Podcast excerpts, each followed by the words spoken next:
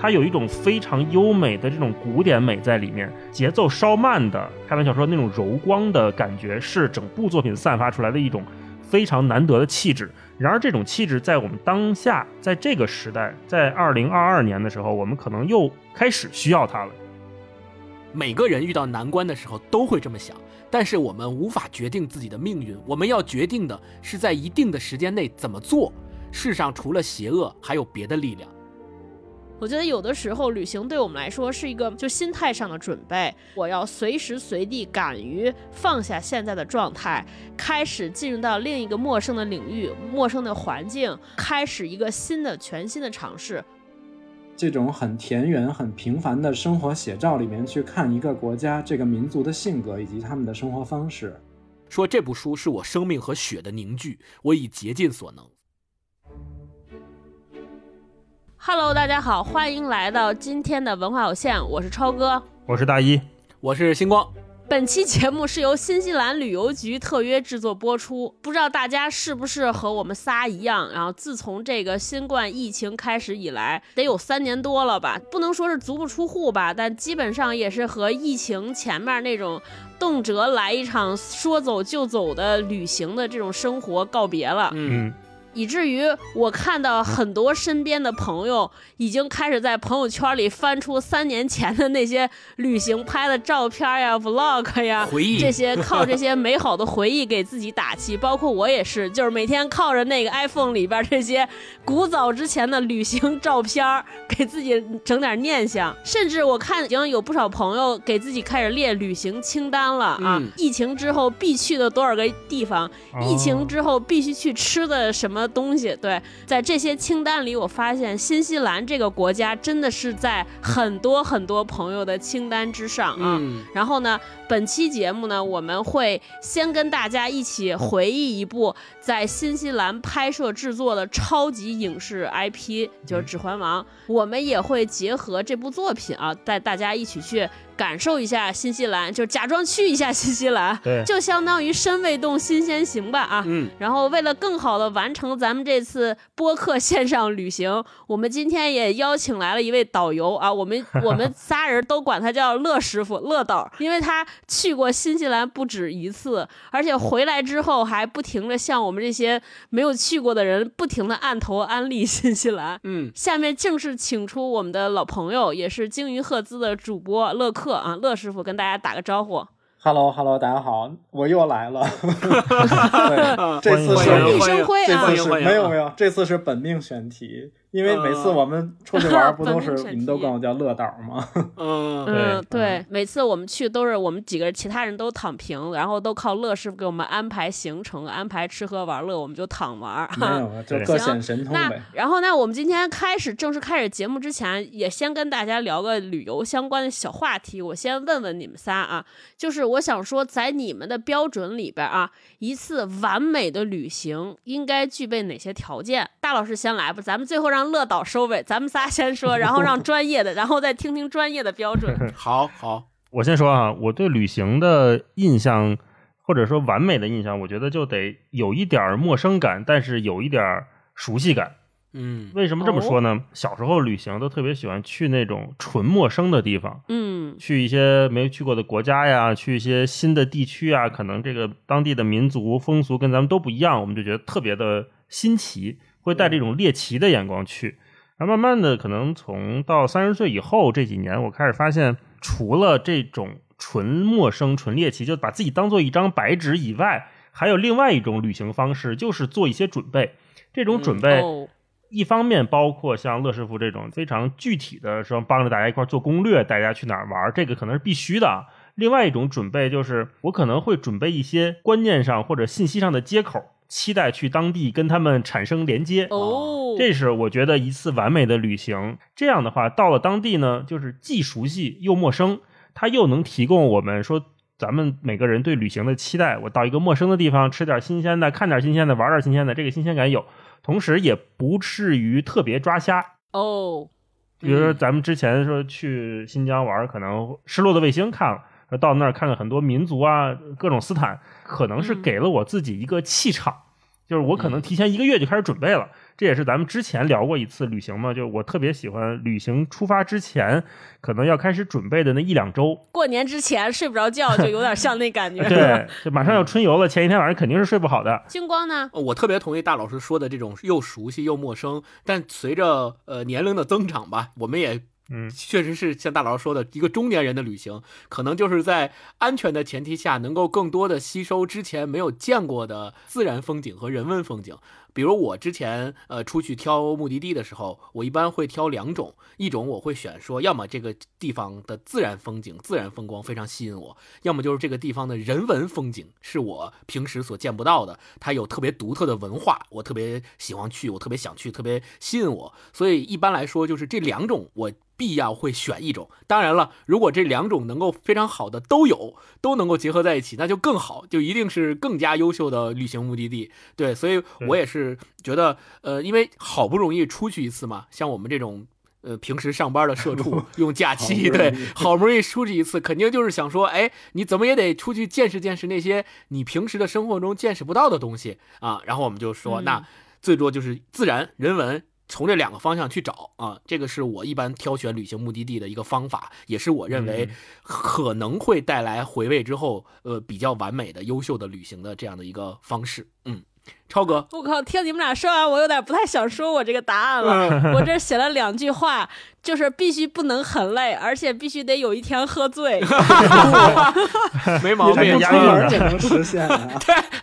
不行，这喝醉可以不出门实现，但是我就觉得我我想去的那些地方，必须它能让我特别放松。嗯就是一般能让我放松的有两个方向，那个环境和我现在相处的环境完全完全不一样。就是你已经脱离了你熟悉的这个社会系统了。对，嗯就它就不不容易让我想到我现在生活中的一些糟心的啊，或者不开心的事儿啊。嗯这是第一个，然后第二个就是我还是喜欢得和一堆特别好的朋友去，然后去了那个地方呢，大家就喝喝酒啊，聊聊天啊，然后有由于一放松，有美景，还有好朋友，就得喝醉。啊，一次不能喝醉的旅行都是不完美的旅行。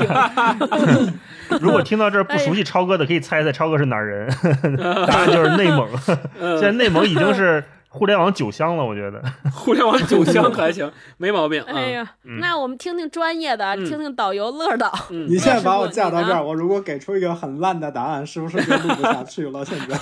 没法收场了。我发现最后说还挺难的，因为其实刚才有几个点你们都提到了，嗯，就是嗯，我大概想了想，可能三个比较关键的，第一个就是要有，也不用太多，三五个好朋友一起，因为我特别，我是一个特别喜欢当下喜悦就要当下跟人分享的那种人，就是我不能接受我一个人独自就是享用这份儿喜悦。第二个就是我觉得对于完美的旅行，我还有一个期待，就是跟大佬刚才说的有点像，就是我很期待在这个旅行中，它会有一些突破常识的体验。就是脱离我们日常的生活轨迹的这些体验，然后甚至可能是说，如果能够出现一个小小的感动我的瞬间，那就真的是完美了。我出去旅游，坐着那个船出海，当看到那个鲸鱼噗一下把那水柱喷起来的时候，哇，嗯当下就是那种你知道，就是中年人的泪花就有点忍不住。热泪盈眶 啊，还有一个就是我对完美的目的地有一个定义，嗯哦但是这个定义是反推过来的。我就说这地儿是不是一个好的目的地，就有一个判断标准，就是你回来之后有没有按头推荐给十个以上的亲朋好友。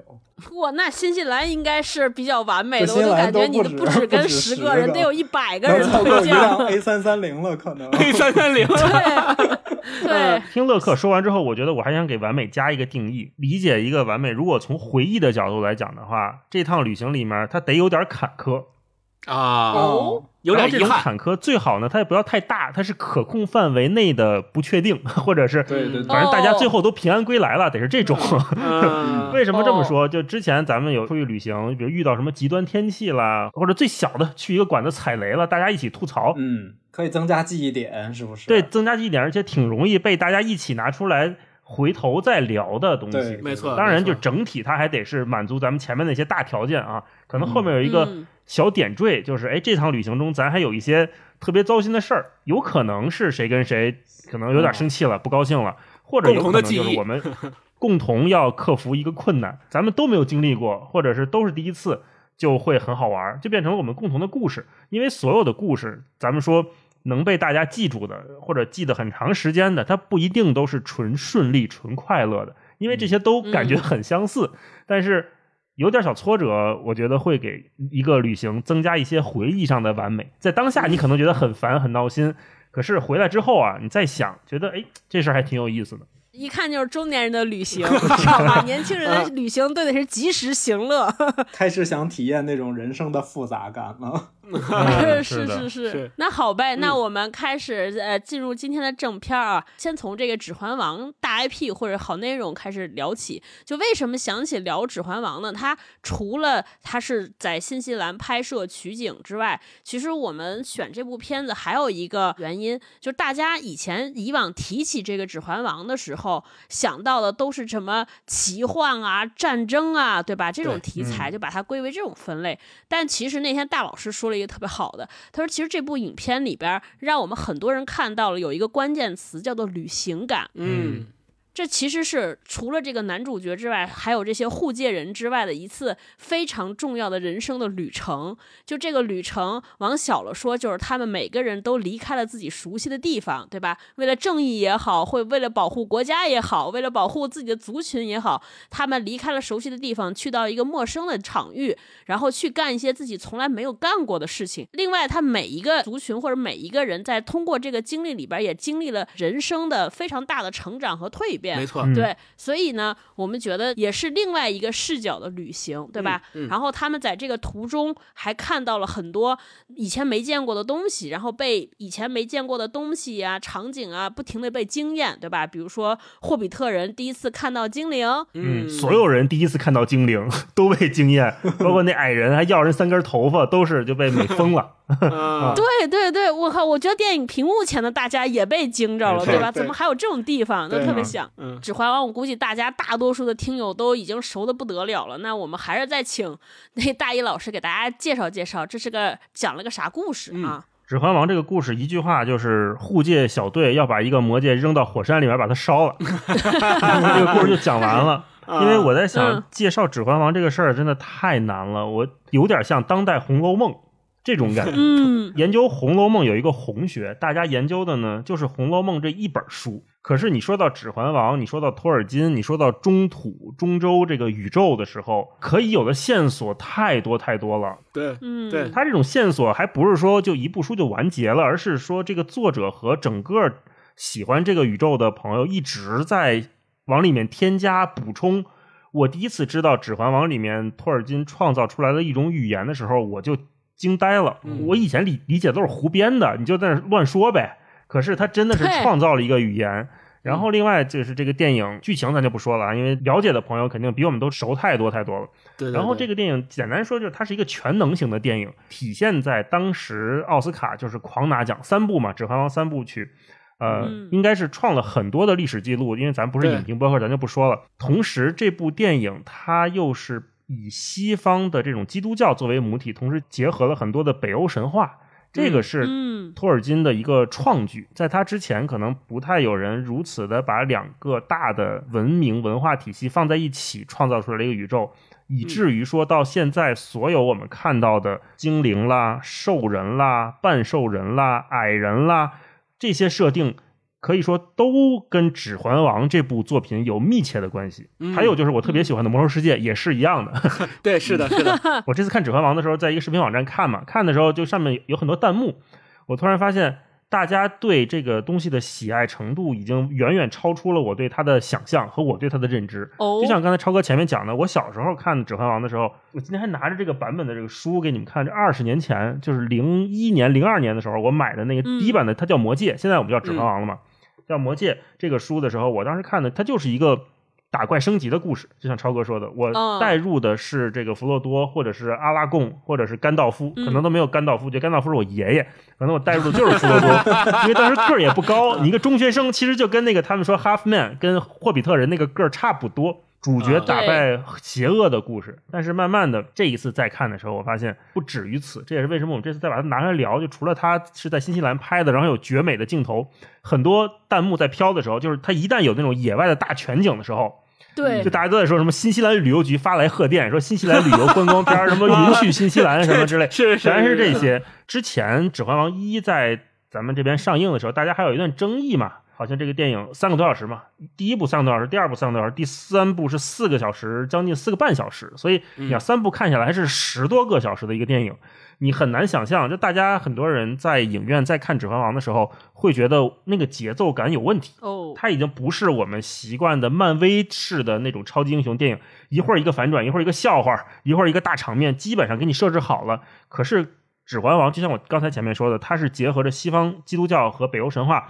它有一种非常优美的这种古典美在里面。这种古典美，节奏稍慢的，然后带有我们说这种精灵，刚才我们开玩笑说那种柔光的感觉，是整部作品散发出来的一种非常难得的气质。然而，这种气质在我们当下，在这个时代，在二零二二年的时候，我们可能又开始需要它了。这可能我们后面再聊。所以这就是我们嗯说聊聊《指环王》的这个前因后果吧。嗯，嗯嗯嗯嗯嗯，特别好。那行，那星光老师，您给我们介绍介绍这个托尔金吧啊。刚刚大一老师介绍了《指环王》，那托尔金必然就是跟《指环王》。他比《指环王》的名气应该还会更大，因为他不仅仅是写了《指环王》这三部曲，他之前还写了呃《指环王》的前面的故事《霍比特人》以及《精灵宝钻》等等衍生出来的一系列的作品，并且大一老师说过了，他不只是一个奇幻文学作家。如果我们现在只把他当成一个奇幻文学作家的话，那就是把他框小了。他本身是一个语言学家，而且他是牛津大学的教授。他嗯为什么他为什么在霍比特人和魔界的这个整个的宇宙里面，他能够创造各种语言，精灵语呀，各种他们说的语言，而且这些语言真真真正正的是可以去学习的语言。谢耳朵会说的语言，对，现在从《指环王》里面衍生出了很多这个《指环王》迷，他们就专门学精灵语，就他们互相之间是用可以用精灵语正常的交谈。嗯，不是真正的语言学家是做不到这一点的。我说随便发明两个单词就把它当成一个语言，不是这么简单的一件事情。非常强烈的学术积淀在这里面去做支撑的，这是第一。第二，J.R. 托尔金。他在文学史上的地位，神级的地位。为什么这么说？是因为他影响了后世几乎所有写奇幻文学的人。我们知道，你像《哈利波特》，J.K. 罗琳曾经多次亲自表示过，说他从十四岁的时候就开始读《指环王》，然后他在写《哈利波特》写到最后一卷的时候，仍然坚持认为他自己不会超越托尔金。这个是嗯那个 J.K. 罗琳给他的评价。还有《权力的游戏》，《权力的游戏》的作者啊对乔治·阿尔马丁也自己说：“说我当他拿到托尔金的书的时候，他都绝望了，说我怎么努力也不会达到他的成就，甚至连接近也做不到。”咱们看电影里面就是经典的那个甘道夫跟炎魔大战，然后甘道夫跟炎魔一起牺牲了，那个场景是对乔治·阿尔马丁影响极大的一个场景，就是在《权力的游戏》里面，甚至影响了他创造，就甚至影响了他创作《权力的游戏》。血色婚礼那段吗？因为我看甘道夫那段的时候，特别 就是当时看的时候觉得极其的壮观，但是我这次看带弹幕的我就非常的笑场，因为甘道夫那个台词你们记得吗？他拿着那个法杖，一夫当关，万夫莫开，站在一个窄桥上，对面是庞大的炎魔，身上着着火，极其的凶对残。对对对对甘道夫喊了一句说：“You shall not pass”，就是你过不去。你过不来。对，然后所有的弹幕都说你必挂科，这很适合当成表情包。现在，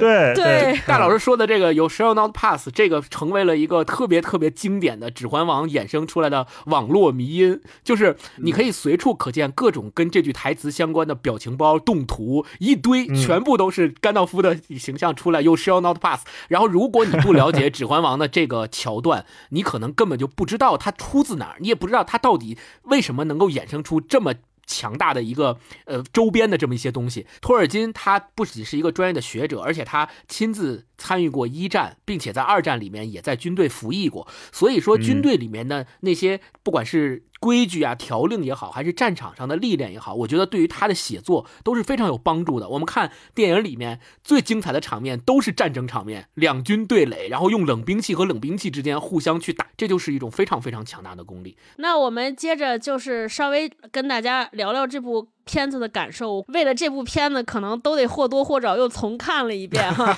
我想看看，我想知道大家就是看这个、嗯最近看这部电影也好，或者再翻原著也好，记忆最深的一些桥段和片段。哎，我想先问乐师嗯傅，就乐师傅先来这一次你应该是先看的《指环王》，然后看完之后再去新西兰旅行。对，我想知道，就是你看完《指环王》带这个记忆去新西兰旅行的时候，你去没去过和电影里边相关的这些地方？然后你有啥感受？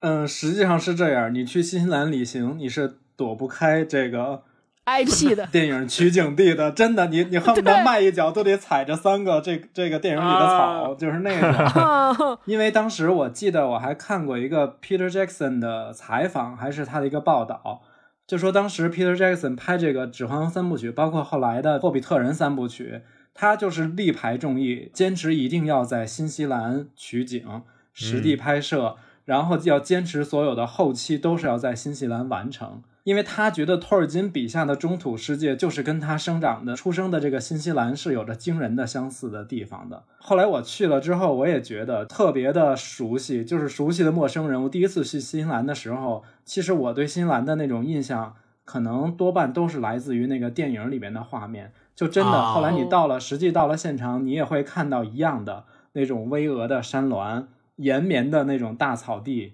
然后还有奔腾的这种溪流啊，甚至就是那种死寂的火山，就全都有。就新西兰真的是一个，我觉得它把很多景色浓缩在一起，这个是它的魅力所在。以后去新西兰玩的话，新西兰其实现在有一个特别有名的景点，在北岛叫霍比屯儿，啊，你听那名儿你就 知道。霍比特人住的地儿 对啊，对对对，它就是那个霍比特人住的那个夏尔郡的取景地，怀卡托那个地方，你就可以去参观他那个就是修的，当时电拍电影时候修的那种，就是我说英式窑洞，就是那种、啊，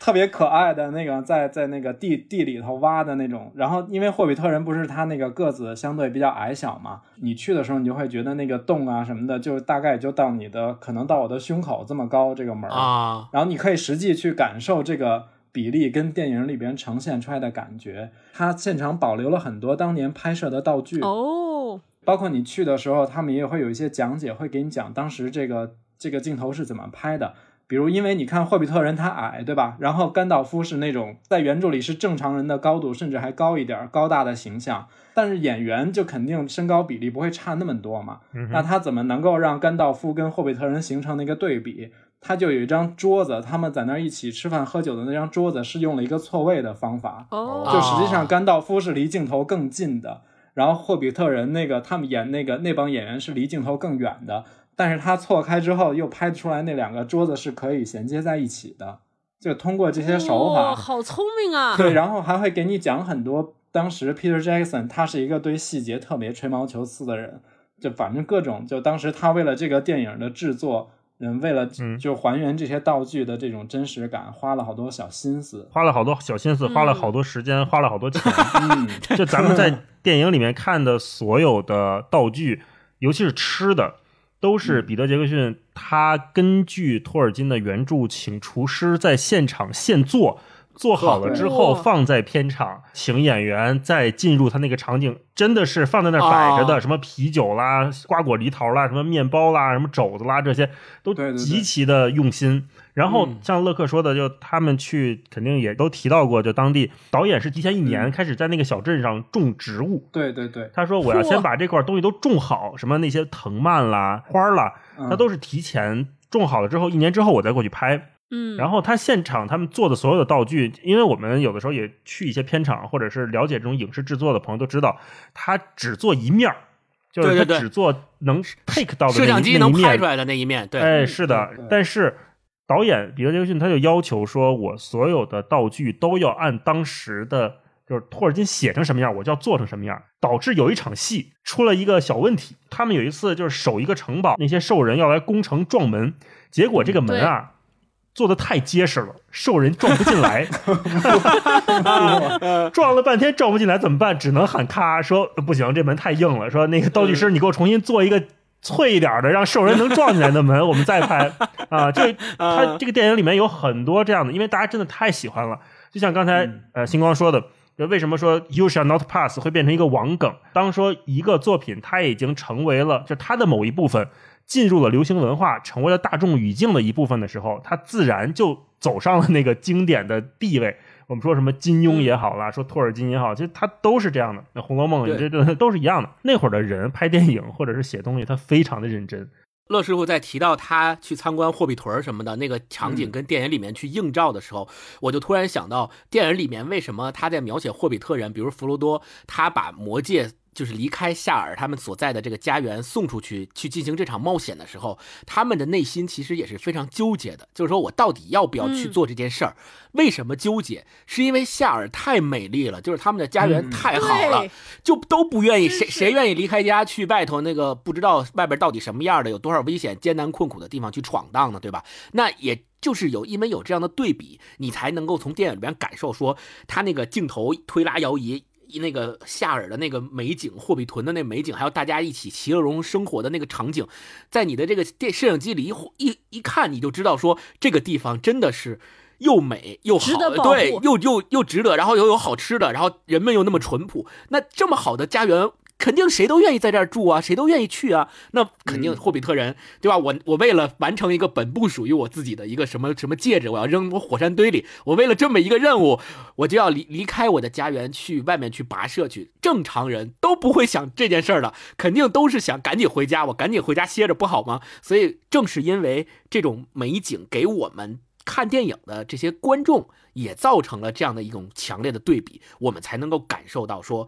不管是托尔金也好，还是这个导演也好，通过这样的描写，能够传递给我们的一种力量。就是这个说说呗，星光，你你会被电影里边的哪个片段或者桥段非常非常感动啊、到至今二十 年了也无法忘怀的这种。呃，我说我现在就是有一个缓解压力和焦虑的一个小 tips，就是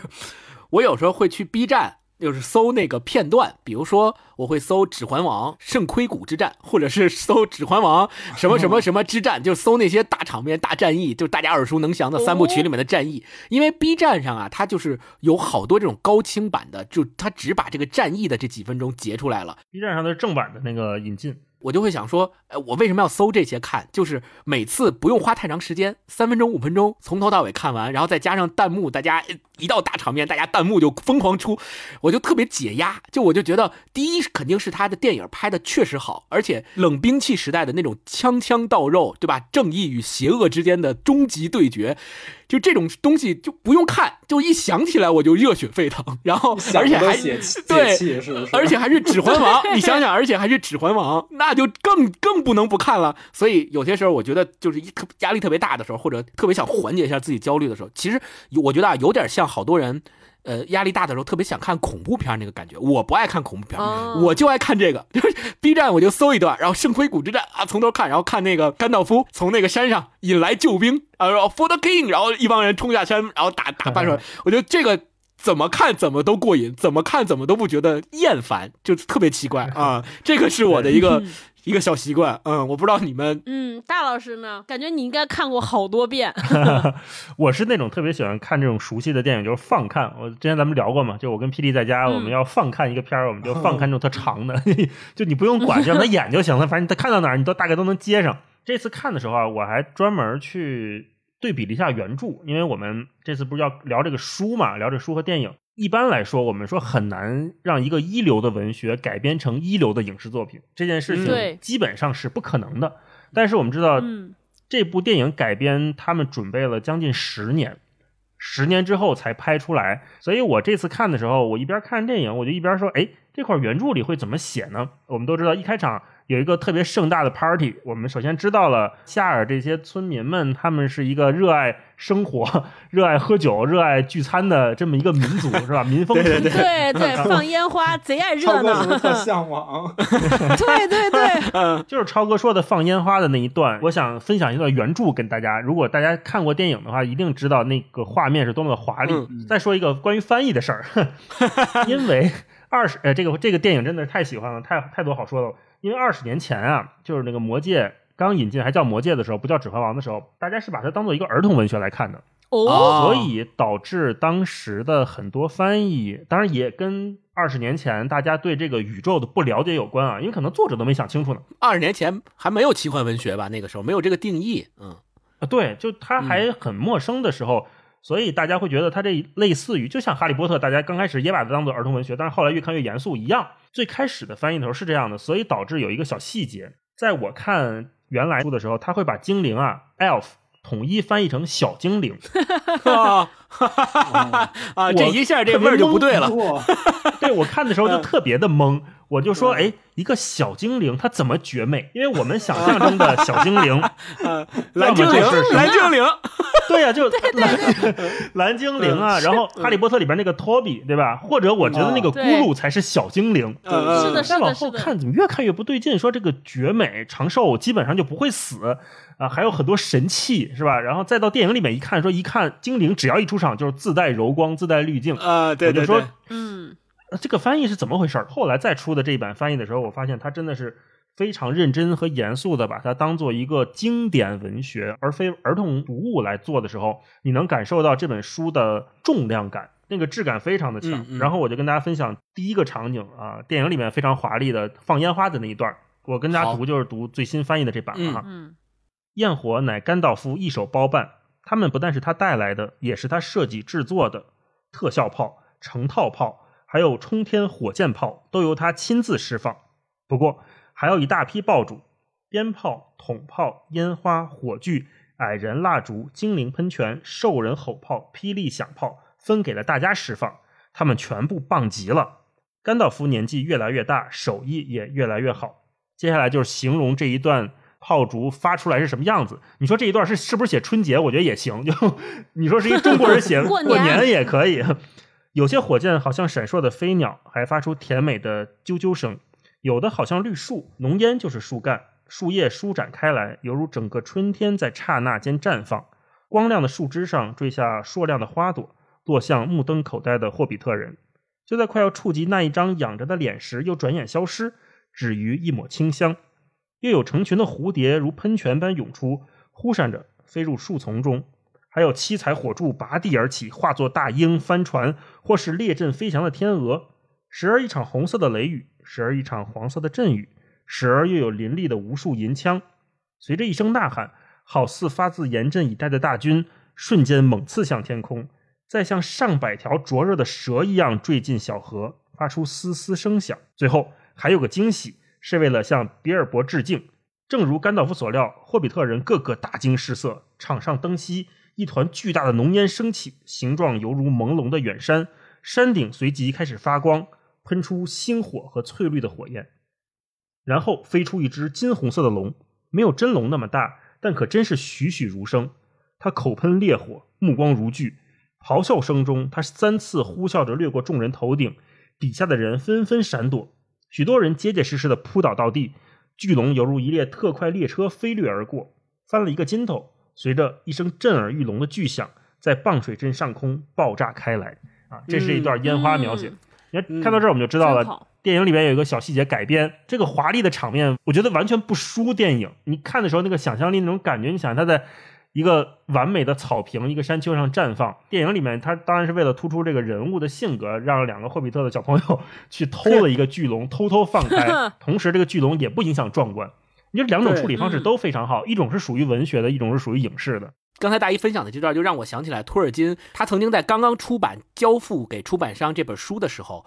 正好是二战时期，所以那个时候纸张特别缺，然后出版商呢对他的这本书特别没有信心，觉得他这本书卖的不好，也不知道那出版商咋想的，反正他们就觉得这个卖的不好，然后就跟托尔金商量，也有可能是成本太高了，因为很厚 废纸，他就跟托尔金商量，他说咱们能不能啊，就是删减一点，别出全了，就叫他出个删减本。托尔金坚决不同意。托尔金说：“我这个耗费我所有的心心血写的，我坚决不同意你删改。”然后他说：“那但是缺纸怎么办？缺纸，他们就把它分成了三部曲来出。所以现在其实我们说的《指环王》三部曲啊，它不是说人为的，非得把它分成第一部、第二部、第三部，它本身是一个整体。就是如果当时不缺纸的话。”那你看到的就是一整本《指环王》，而不是现在看到的第一本什么《护戒使者》，第二部《双塔奇兵》，第三部什么，不是这么分的。他之前完全没有这么分过，这样才形成了今天所谓的三部曲。然后电影也是按这个三部曲的这个格式在拍的，这个点还是挺有意思的。嗯，然后托尔金他在跟出版社的时候说，说这部书是我生命和血的凝聚，我已竭尽所能。所以刚大一说的那个，我们也能看出来，就是任何一个呃作品，不管是文学的还是电影的，都一定是这些创作者们他们竭尽他们的所能，再把他们的一切的热情和一切的能力都发挥在这里面，才能够凝结成今天我们所看到的这么精彩的东西。嗯，我是这样，我没有读过原著，我只看过这部电影。然后看完电影之后，我就有一个感觉，我就觉得这个导演可能因为他是新西兰人，我觉得他可能就太爱新西兰这个国家了。嗯，我甚至都觉得他有点夹带私货。我一开始不是特别能理解，就是这种动机。我说为什么大家，你比如说我们一起去打败那个索伦的那个恶魔，嗯我觉得这我可以理解。如果如果我们不团结起来，他就会把我们都践踏了，我们的家园也被他消灭了。但我知道，但是我就不明白为什么大家都那么爱这个男主角这个小男孩霍比特人，他是所有人里边最没有任何能力的，也没有任何法力，武功也不行，哎武功也不行，心还软。对，什么也不行。出场的时候吧，也是灰头土脸的。但是好像每个人说我愿意为你，我的弓属于你，对吧？You own my bone，然后就是我的嗯剑属于你，嗯我可以为你去死。嗯不理解 why，直到看完第三部到嗯结尾的时候，哇，给我哭的跟跟鬼一样。就是他把那个戒指扔下去，因为那个小男孩的眼神之纯净和干净，然后他们呃所有人都打败了恶魔，回到家乡，那个镜头切到新西兰，然后那些人就在那个草地上等着他回来。最后不是有的人结婚生孩子，最挚爱的跟他关系最好的小伙伴回到家，然后他妻子和孩子在等着他，哇！然后那一刹那我就释然了，我觉得就这块土地和这块土地上的人啊，值得所有人用生命保护。我甚至觉得说，嗯大家是不是觉得说，哎呀，我们可能都不行了，我们抵不住诱惑，只有这些纯洁的人和这些良善的人能好，那算了，我们就从了他吧。我就觉得这可能就是导演太爱新西兰了，就能把。这个里边的所有就靠这些呃家乡的好看，或者说这个土地的这种用一个土话叫人杰地灵，然后在电影里边就让他 make sense 了，自洽了。乐师傅，刚才超哥说的这个，其实我看完那个，我去完新西兰之后，我就突然明白了。我觉得那个导演 Peter Jackson，他就是，我觉得他在影射新西兰人的性格或者他们的一种生活方式。好多那个我当时去新西兰当地的，在在当地那边生活的华人朋友，他们就说，他们都管这儿亲切的称为纽村儿。啊，为什么？呃，城市的发达程度啊、经济啊什么的，跟很多那种全球大一线还是比不了嘛。但是我觉得它就特别像霍比屯儿的那个定位，它是在一个特别闲适、特别中土世界的这种很纯净的这么一个环境中生存起来的。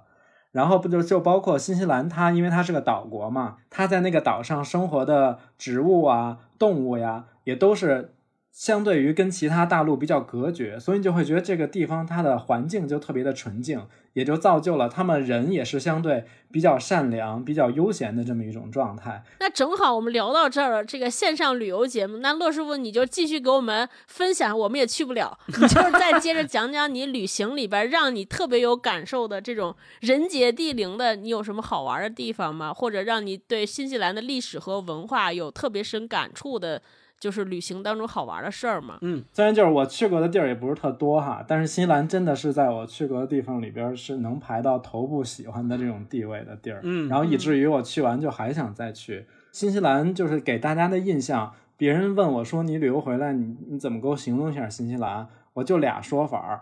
我就说要么你就去看《指环王》，看过你就肯定知道新西兰是什么样，因为那就是挺真实的一种一种状态，就它里边的景色。然后要么如果你没有看过《指环王》，比如家里那些年纪比较大的亲戚什么的，然后他们问我说那新西兰什么样啊？我就说，呃，你就想象它是一个没有高反的西藏，哦，它有着那种新疆跟西藏的那种特别壮丽的那种美。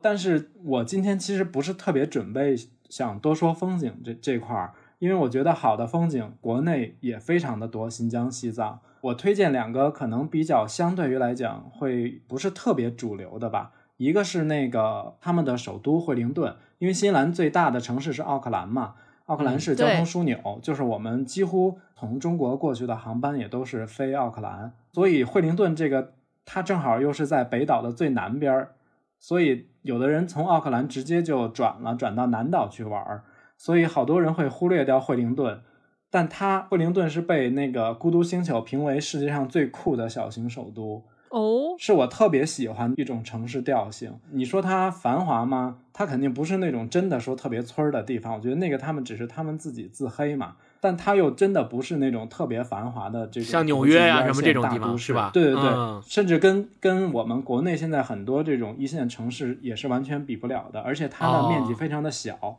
嗯我们当时是那个自驾去的嘛，然后就是开车一路南下，从那个奥克兰开到惠灵顿，然后正好惠灵顿它是在海边儿，所以它的它的这个首都其实在一个湾区。然后其实当你开车进入这个惠灵顿的时候，你先映入眼帘的对是这个湾区的整个的景色，因为它正好在快到惠灵顿的时候是地势比较高，你就可以俯瞰一下整个惠灵顿的这种感觉。然后你就会看到这个湾区真的特别的美，但它的美又不是那种高楼大厦构建起来的那种城市感，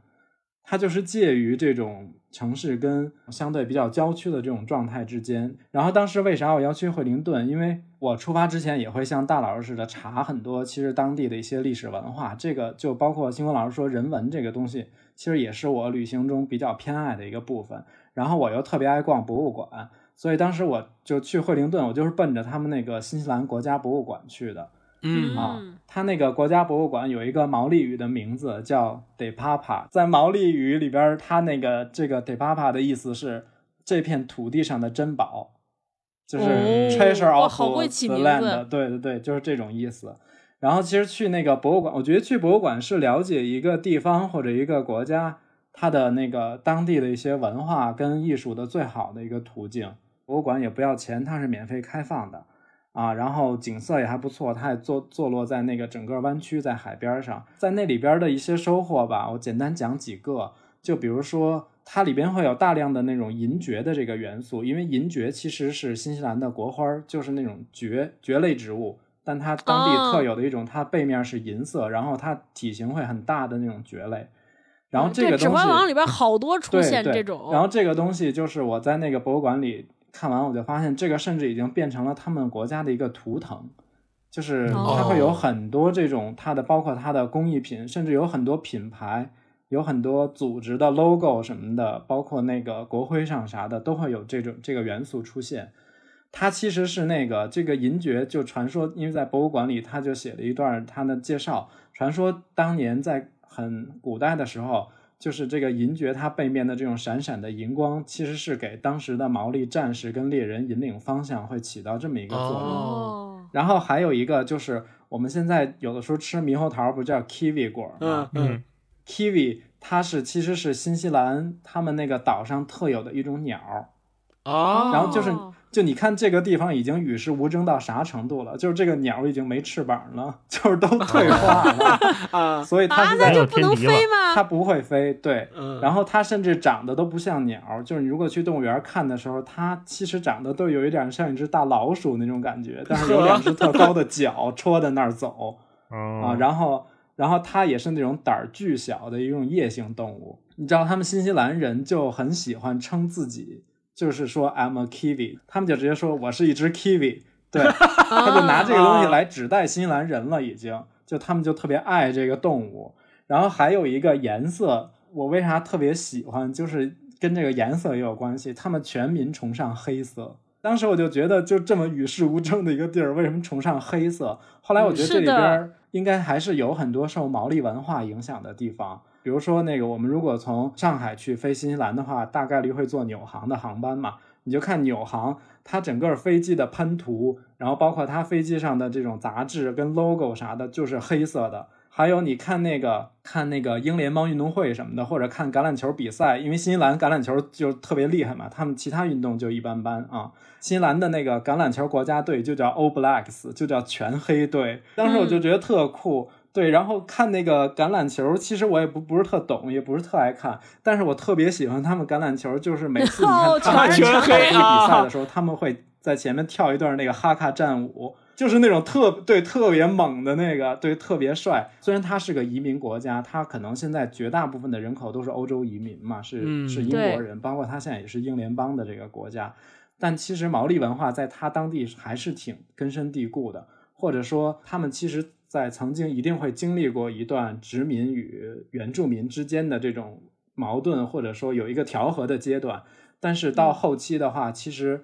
嗯、新西兰人他还是比较保护和比较去发扬毛利文化的，也是比较尊重当地的毛利人，就是原住民的这个这个文化的。乐叔刚才说这段，我又想起来，就我们看那个《指环王》的时候，霍比特人身上好像也有这种气质。你们有没有觉得，就他小小的，好像看着好像弱弱的，但他们骨子里边好像有一种内在的 peace，内在的坚定，就特坚韧，说我一定可以。一开始，尤其第一部护送魔戒的时候，对吧？他说行，魔戒我连累了大家，那我自己去。嗯要一般人都不敢，我啥都不会，我怎么敢呀？但是他就一个人小小先站出来说：“好，这个事儿我来办。”然后当被追杀的时候说：“你们走，我不连累你，我要自己去。”叫什么温柔而坚定，就不像我这种就呜呜喳喳的，就是看着特厉害，其实内心特怂。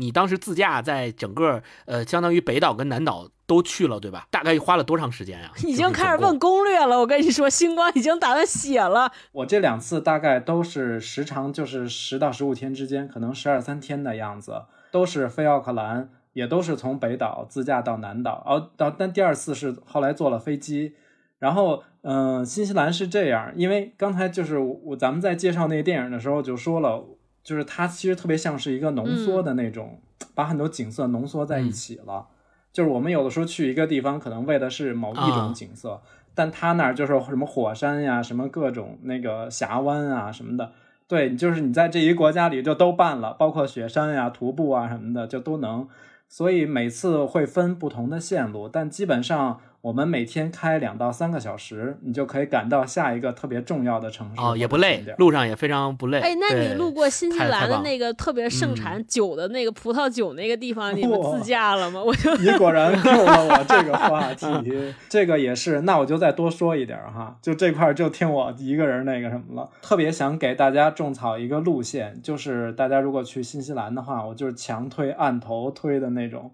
呃，新西兰南岛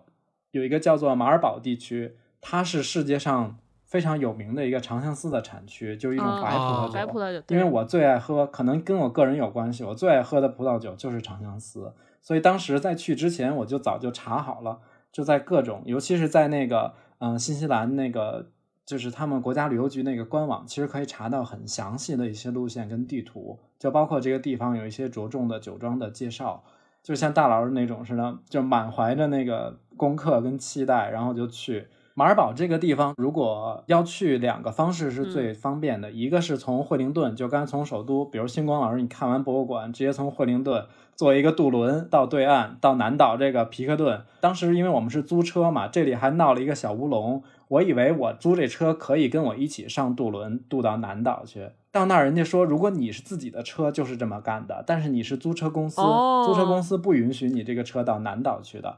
我说那怎么办呢？他说没事儿啊，这很简单，你把这车还在这儿，然后你到了当地，哦你你找同一家租车公司，他会再给你一辆新的。啊，对，就提醒一下大家，如果是租车旅行，它是嗯这样的，这样其实好，就不用再给那个汽车买渡轮票了，你就直接买人票就行了。然后还有另外一个方式是可以从奥克兰交通枢纽，你直接坐飞机飞到南岛的尼尔森，然后下来再租一个车，特别近，几十公里就可以到马尔堡了。然后到那边的话，我们第二次去的时候，是因为第一次去完就太喜欢那个地儿了，因为我们去正好两次都是秋天，大概四五月份，它南半球是秋天，赶上那个葡萄园收获的季节，就是整片的土地全是金黄色的那个葡萄园，特别漂亮。然后，所以第二次我们就在那儿，就我我挑了一个那个酒庄的民宿，我就住在他那个酒庄里了，哦。嗯，对，如果大家是有嗯时间的话，我觉得在那儿住一宿。超哥去可能不止住一宿吧。去那儿，我跟你说。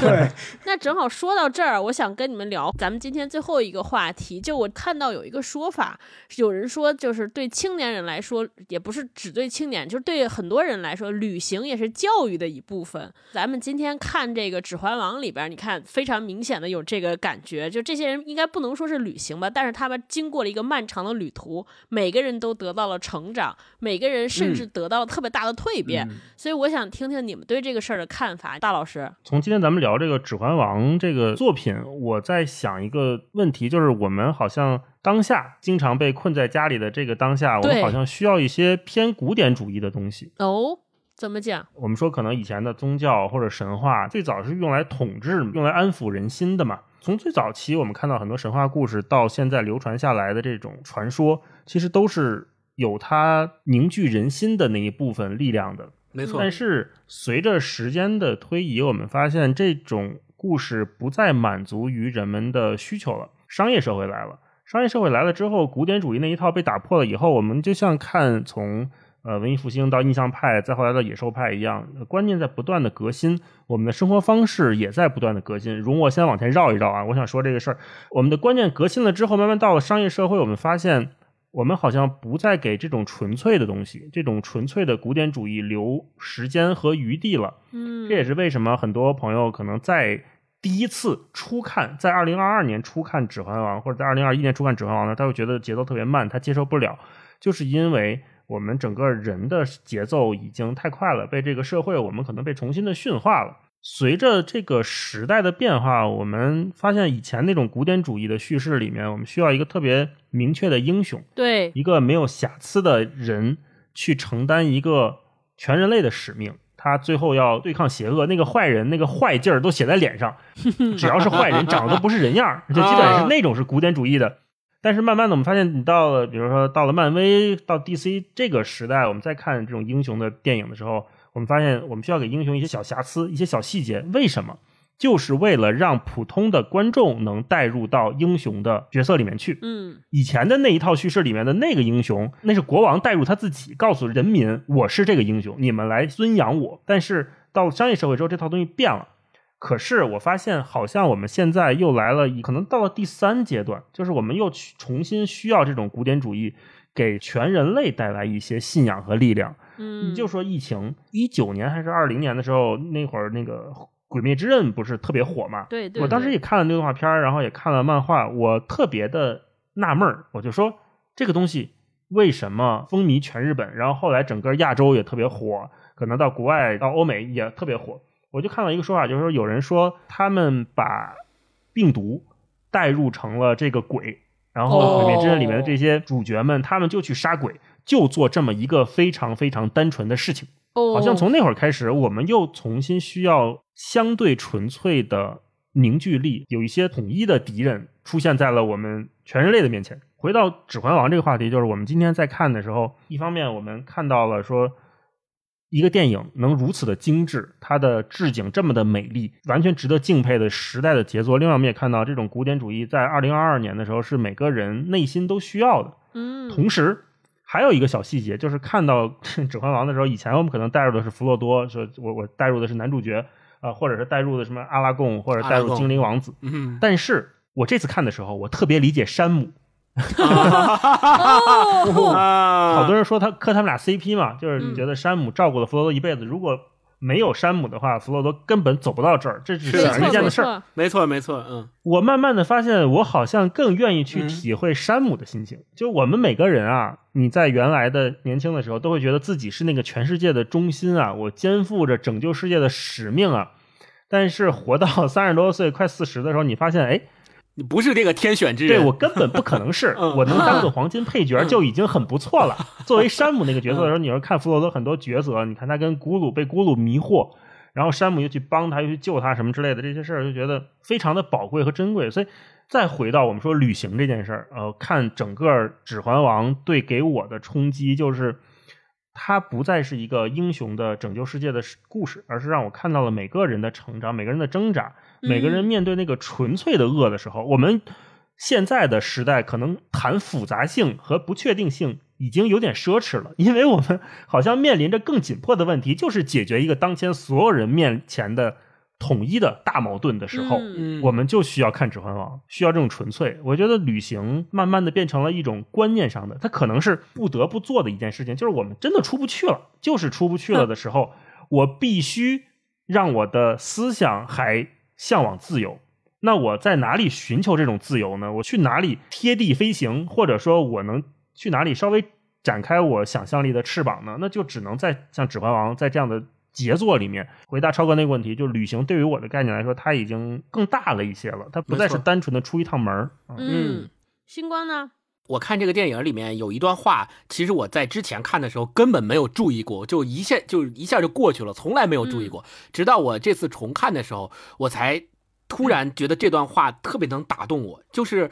那个他们甘道夫带着他们在那个矿坑里面走，有三道门嘛，然后甘道夫坐在那儿就。在想说到底走哪扇门，在那等待的时候，然后弗罗多在他身边坐下。弗罗多跟甘道夫说：“如果魔戒没有在我手中，这一切都不会发生，该有多好啊！我们还可以在夏尔继续过着那个非常平凡的日子，还能够有大家在一起幸福的生活，也不会有这么多牺牲，不会有这么多艰难困苦。”这个时候，甘道夫跟他说了一段话。甘道夫说：“每个人遇到难关的时候都会这么想，但是我们无法决定自己的命运，我们要决定的是在一定的时间内怎么做。”世上除了邪恶，还有别的力量。就这这段，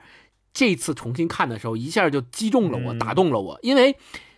就是我们发现，每个人，当你遇到生活中的种种难关的时候，这个难关可能是实体的，也可能是虚拟的，焦虑也好，困扰也好，甚至于就说我们在现在这个特殊的时代、特殊的时期，我们每个人也都会遇到属于自己的难关。那这个时候。每个人遇到难关时都会想，哎呀，这个事儿如果不是摊上我，我不是我摊上就好了，那这个事儿不是落在我头上就好了。但是嗯甘道夫告诉我们说，每个人这么这么想的同时，我们要知道，我们没有办法决定自己的命运。大家摊上这个事儿了，就都遇到了，大家都会遇到这样的事情。但是我们可以决定的是，要在一定的时间内，我们怎么去做，怎么去对待这些事情，怎么去度过这段时光。然后说，世界上除了邪恶，还有别的力量。那他很明显就是话里有话，除了邪恶，还有什么力量呢？还有正义，还有勇敢，还有信心，对吧？还有朋友们在一起。一起度过的这段岁月，所以这段话一下就给了我非常强大的力量。我觉得旅行也是这样，就是当你能够在生活当中，呃，在日常的生活当中，呃，饱受这种你说的这种上班啊、社畜啊、摧残啊、什么这个焦虑啊 等等情绪影响的时候，你有获得了这样一段喘息的日子，十几天能够。跟朋友一起出去，在那个广阔的天地里，在那个像新西兰一样美丽的这个草原上也好，还是这个溪流啊、高山啊，这在这样的环境下，能够跟朋友们一起享受，咱们说这就是叫自由的味道，或者叫幸福的味道，能够享受到这种感觉，我觉得它本身就是对你一个巨大的鼓舞。就是世界上除了你的那些庸常的生活，还有别的力量，还有别的。所谓的英雄梦想，还有别的这个旅行的给你带来的这些非常非常能够一直激励你走下去的力量。我觉得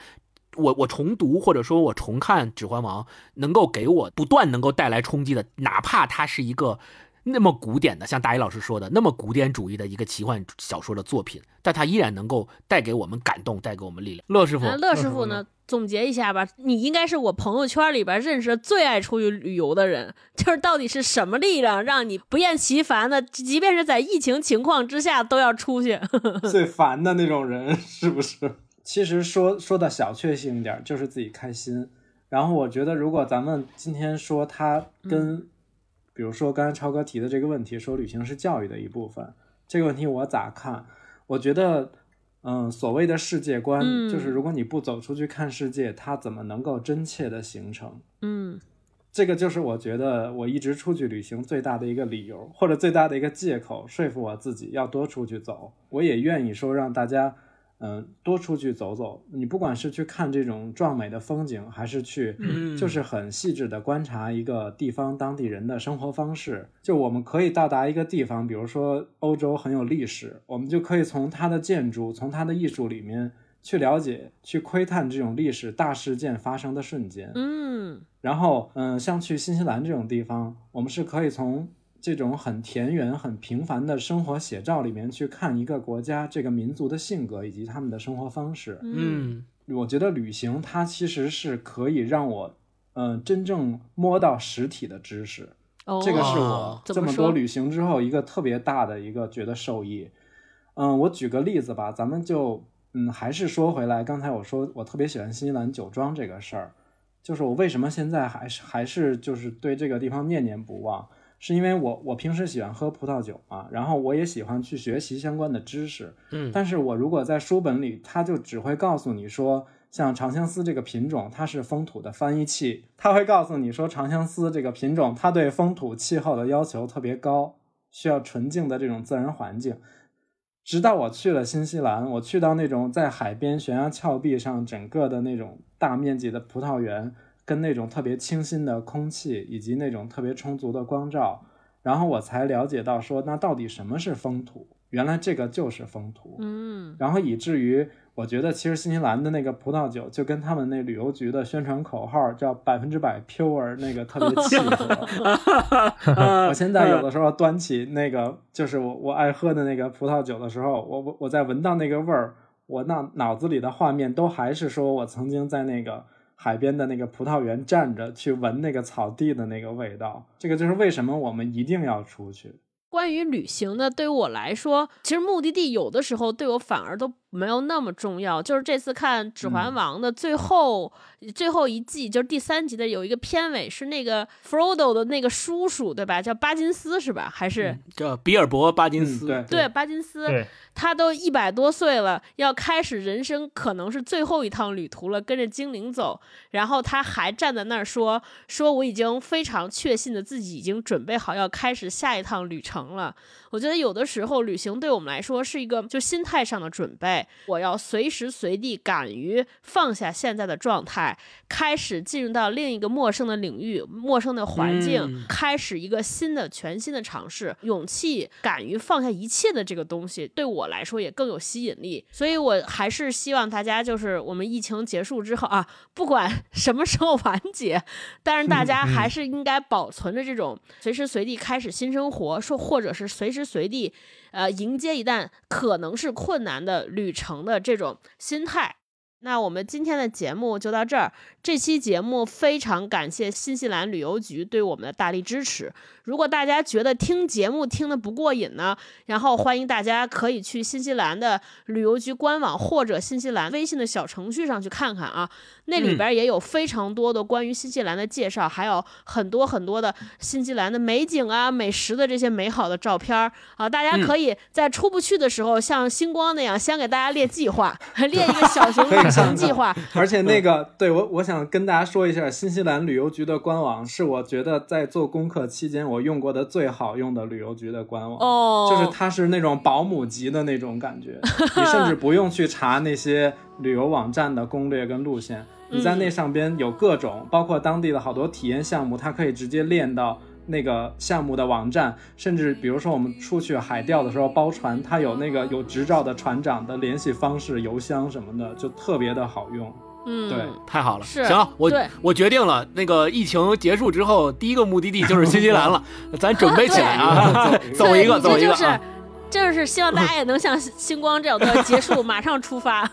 对，所以呢，今天如果今天听我们这期节目的朋友里边有人也曾经去过新西兰，或者我知道我们有文化有限有好多生活在海外的朋友。恰好您正在新西兰，也欢迎给我们留言来分享一下您在那儿的生活啊。然后嗯没去过的朋友也没不着急啊，咱们肯定有机会去，也欢迎你留言跟我们聊聊你听完节目的感受。行呗，嗯。那这礼拜就到这儿，感谢乐师傅来跟我们聊天儿啊，希希望你常来。嗯行呗，那我们就下周见，祝大家这礼拜开心。拜拜拜。拜拜拜拜。拜拜